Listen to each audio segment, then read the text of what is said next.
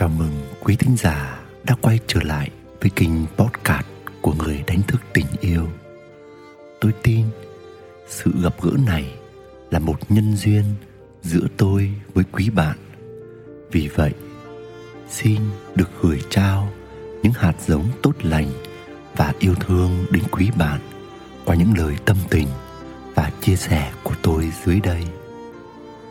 Và ngày hôm nay, với chủ đề về hôn nhân gia đình mang tên Lấy vợ, lấy chồng Một phi vụ đầu tư Tôi hy vọng mình sẽ gợi ra được một góc nhìn để giúp bạn chạm được sâu hơn những kết nối bên trong của chính bạn. Xin mời quý bạn lắng nghe. Bước vào hôn nhân dù mối quan hệ đó xuất phát từ tình yêu, từ sự trao đổi, bởi sự vô minh, hay bị cuộc đời đưa đẩy, nếu đi sâu vào bên trong, thì dẫu kiểu gì cũng đều có thể xem đó là một phi vụ đầu tư của chính bản thân chúng ta. Khi ta chọn gắn kết cả đời với một người nào đó ta luôn đặt cược một niềm tin rằng sau khi kết hôn, người bạn đời sẽ giúp ta đạt được điều ta mong đợi. Đó có thể là sự quan tâm, sự chăm sóc, bảo vệ, hỗ trợ, chu cấp. Đó có thể là sự có con, đáp ứng các nhu cầu nào đó. Ta có thể mong đợi sự đáp ứng về mặt vật chất, cũng có thể kỳ vọng sự đáp ứng về mặt tinh thần. Ta có thể muốn người bạn đời trở thành một người cha hay người mẹ tốt của con mình. Ta có thể muốn người bạn đời là người bạn tâm giao hay bạn đồng tu trên hành trình cuộc đời này. Ta cũng có thể muốn người bạn đời đồng hành và chia sẻ cùng mình trên mọi mặt trong cuộc sống này.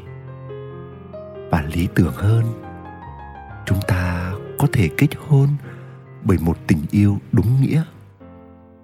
Bởi có thể, chúng ta muốn đi sâu hơn, làm rõ hơn hoặc diễn giải tình yêu tuyệt vời đó ra cuộc sống hôn nhân này.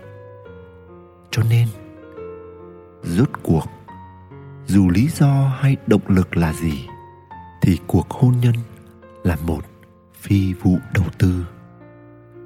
Nếu phi vụ đầu tư hôn nhân suôn sẻ, thì chúng ta được hưởng, được thu lợi nhuận. Lợi nhuận này chính là trải nghiệm nâng cấp trí tuệ, là đời sống cảm xúc tuyệt vời, là sự trưởng thành trong hành trình hôn nhân, là sự thỏa mãn trong các nhu cầu, là thành quả trong các mục tiêu theo đuổi trong đời sống gia đình. Nếu đời sống vợ chồng không được như chúng ta mong đợi, có thể nói một cách ngắn gọn là phi vụ đầu tư này đang bất ổn hay đang thua lỗ. Đừng nhân danh điều gì để đổ lỗi, cũng đừng từ chối trách nhiệm của chính mình khi lợi ích của phi vụ đầu tư này không đến như mình mong đợi. Giống như khi chúng ta chọn đầu tư vào một dự án nào đó, nếu không đạt hiệu quả thì chúng ta phải chịu thôi, chứ trách ai bây giờ? Trong mối quan hệ thì càng không thể đổ vấy cho ai được, bởi ai bắt mình gắn kết vào mối quan hệ này đâu. Thậm chí, chúng ta bước vào hôn nhân vì bị cài bẫy, bị gia đình áp lực hay vì một lý do củ chuối nào đi nữa, thì cũng là vì chính chúng ta không đủ trí tuệ, không đủ khôn ngoan, không đủ mạnh mẽ, không đủ dũng khí, và nhất là chúng ta trao quyền lựa chọn và làm chủ đời mình cho người khác. Ngu thì chịu, chứ trách ai? Và nếu nó bất ổn chúng ta có thể cắt lỗ, chọn dự án đầu tư khác hoặc tính toán đầu tư một cách có chiến lược và phù hợp với nội lực của chúng ta lúc này. Tôi không có ý dùng các khái niệm hay thuật ngữ về kinh tế như thế để đánh mất tính thiêng liêng của hôn nhân, của tình yêu. Nhưng nếu nhìn về mức độ năng lượng thì bản chất của nó cũng là đầu tư thôi đầu tư về năng lượng, đầu tư về tinh thần. Đầu tư thì luôn cần nhìn về lợi nhuận và có nhiều góc nhìn để chúng ta thấy về lợi nhuận. Đó là về mặt hình tướng, về mặt tinh thần hay nó tiềm ẩn dưới dạng sự trải nghiệm, sự trí tuệ, sự trưởng thành.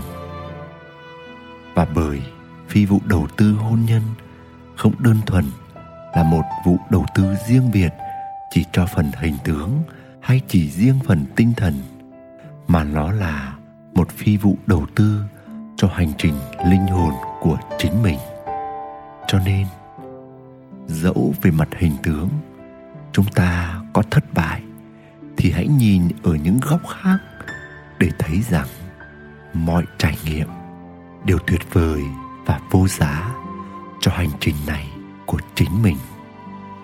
Đầu tư khôn ngoan sáng suốt cũng quan trọng, nhưng nhận ra những lợi tức từ mọi kết quả của phi vụ đầu tư hôn nhân này mới thực sự quan trọng hơn.